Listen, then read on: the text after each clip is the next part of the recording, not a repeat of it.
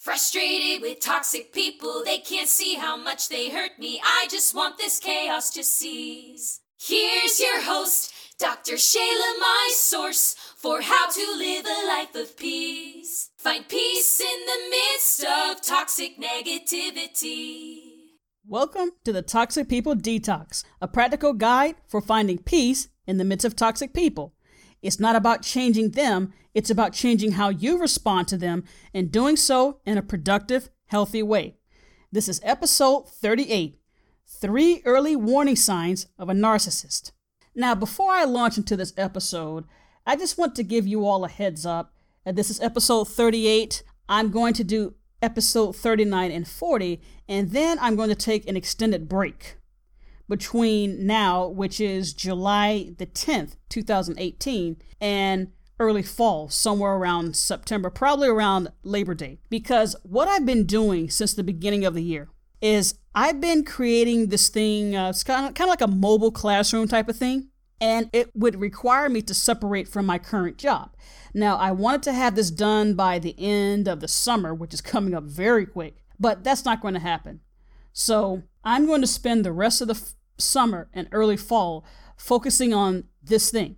And it's not just creating this mobile classroom, but I'm also reaching out to sponsors, corporate sponsors. That's pretty much what I've been focusing my time on because I, I don't want to split my attention in too many different directions. So after episode 40, that will be the end of season one, and then I'll come back sometime in September for the beginning of season two. All right? So that being said, let's talk about this person called a narcissist. Now, in school, you might have heard this Greek guy called Narcissus who liked to gaze at his reflection. And then he stared at his reflection so long he just wasted away. When we say narcissists, the best way I can describe them is they are emotional parasites, or you can call them emotional leeches.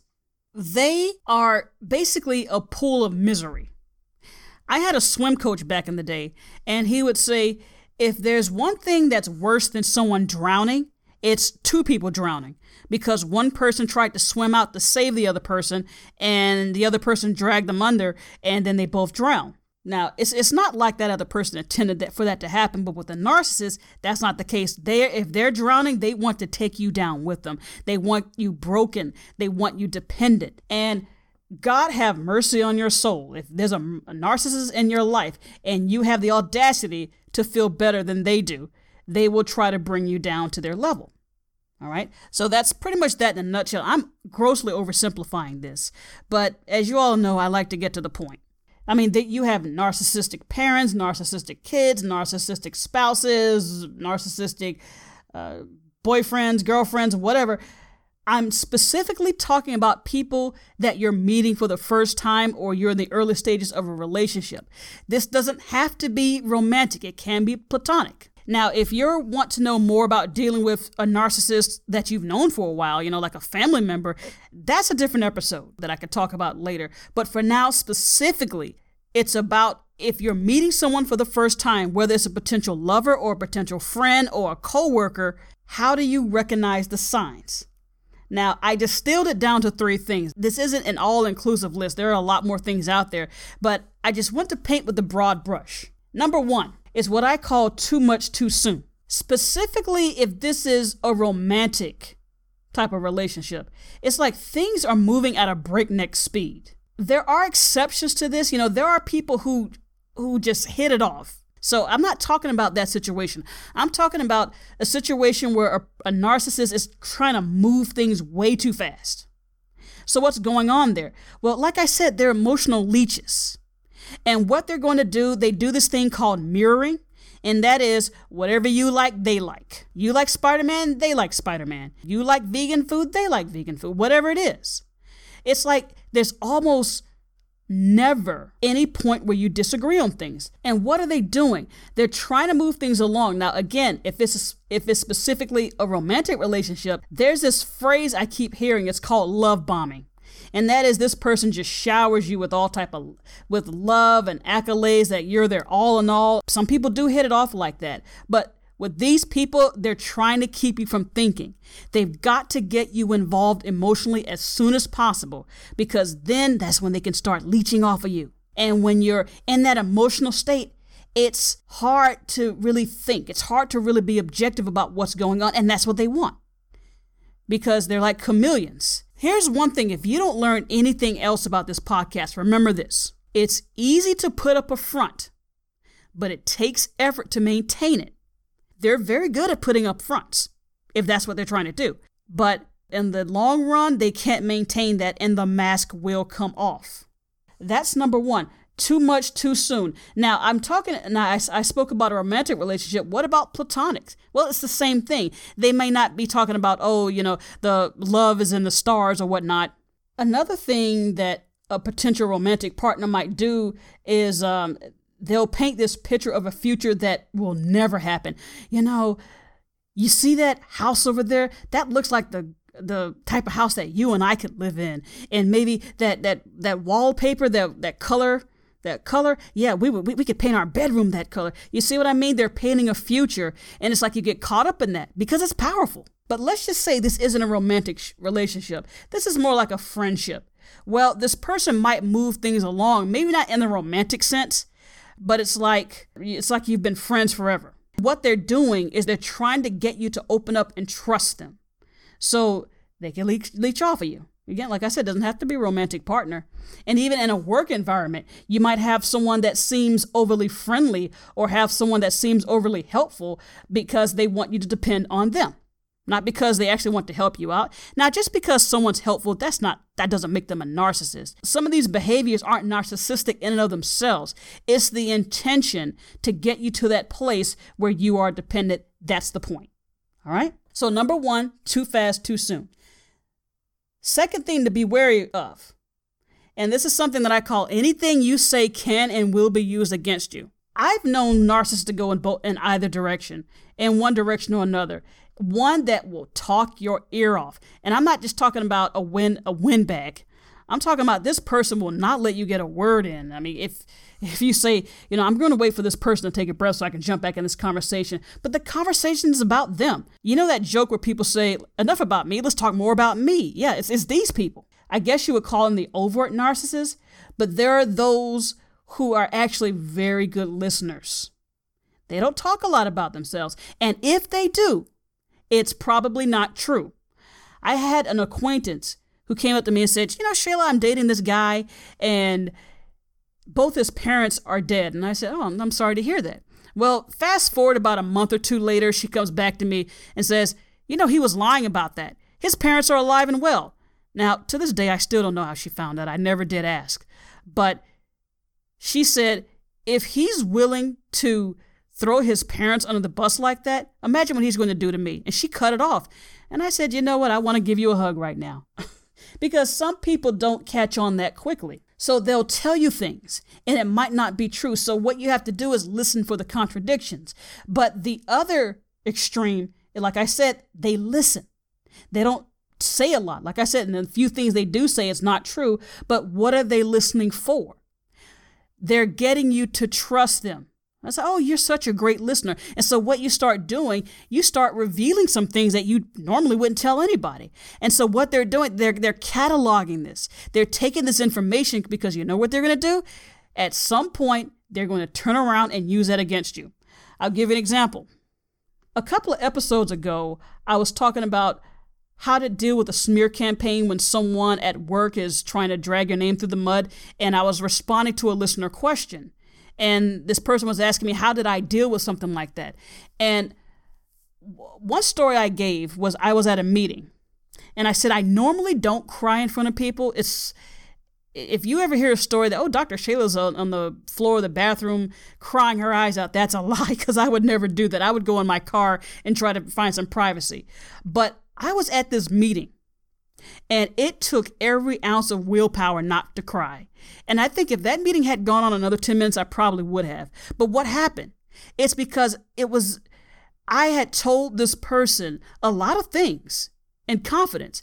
And those those same things were being thrown back at me like how dare you tell how dare you expose that about me when I told you this in confidence around all these other people who are actually my colleagues. This wasn't some some random meeting. This this had to do with my career.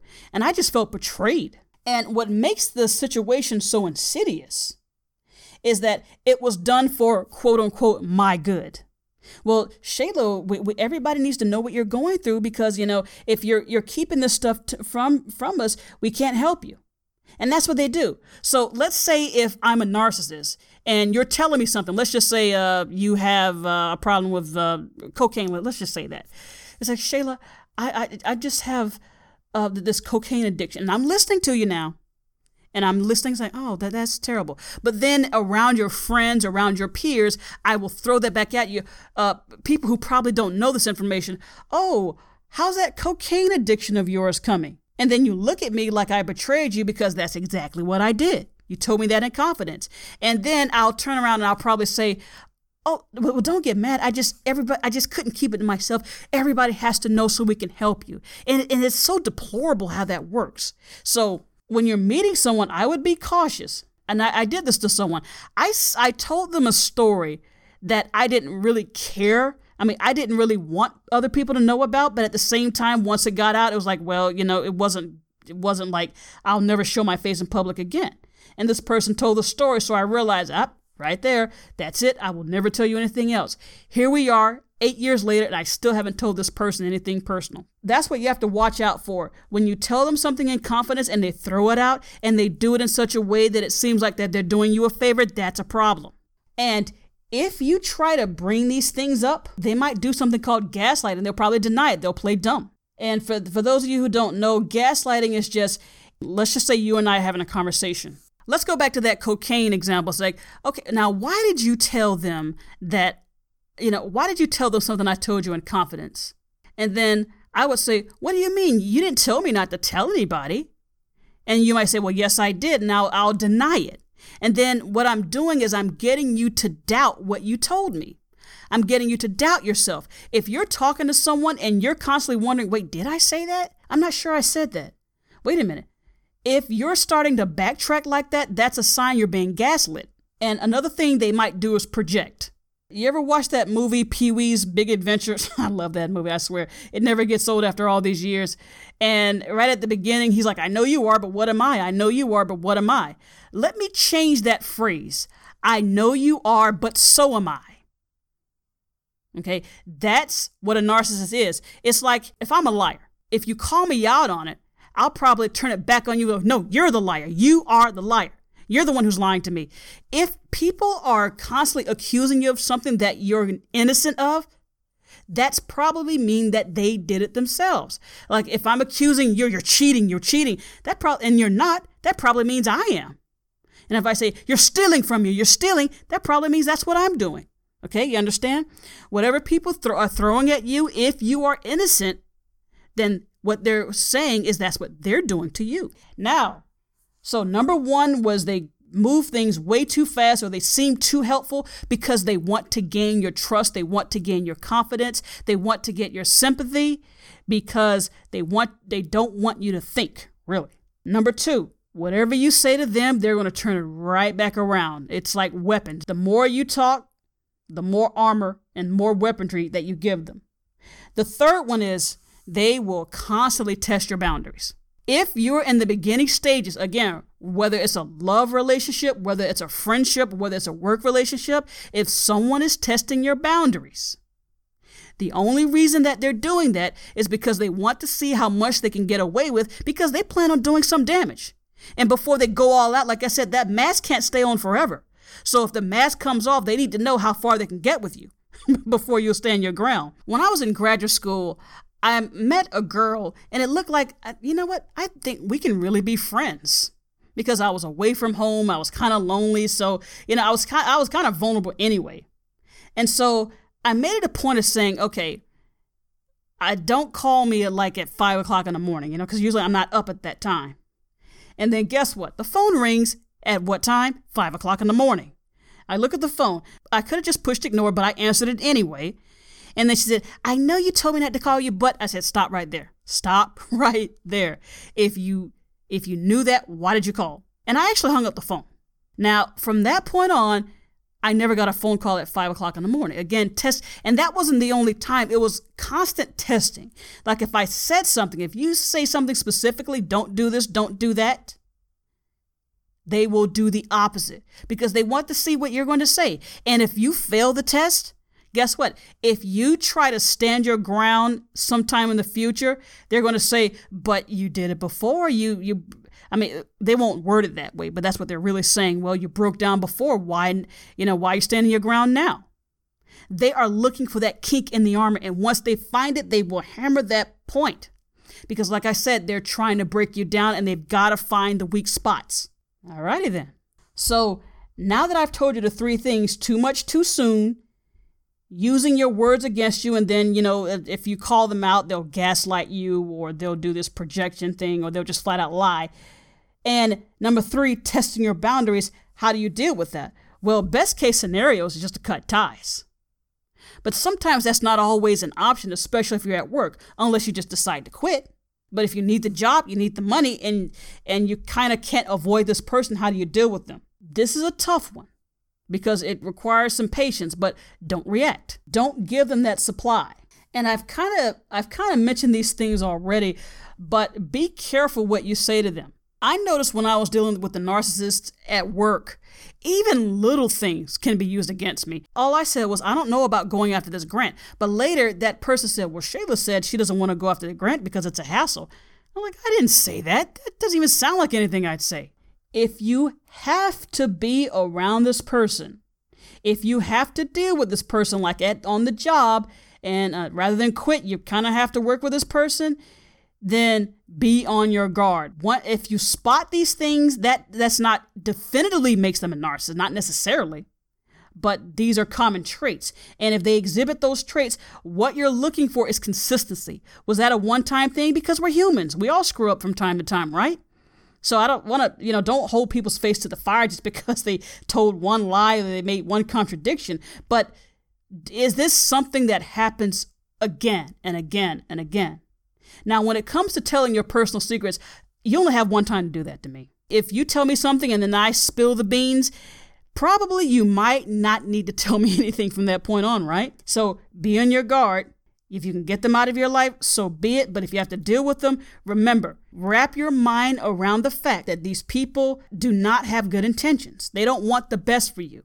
And if that's the case, that can help you to deal with them. And I'll finish with this when you do deal with the narcissist and they're gaslighting you or they're projecting, what they're doing is they're getting you to get upset about a problem that doesn't even exist. They're creating the problem. And that is, they're creating the problem in your mind. Don't try to solve a problem that doesn't exist. That's what a narcissist does. They, they will they will create issues, they will create drama, and it's up to you to try to solve it for them because again they want that emotional supply i heard it called narc supply whatever emotions especially negative emotions especially if they're the ones that cause the negative emotions that's what they want to draw from don't give it to them if i'm dealing with a person and this person's gaslighting me i said wait a minute this is a problem but it's not mine to solve leave it alone let them deal with themselves trust me you've got enough problems on your own right so I hope this was helpful. Again, there, there's so many more types of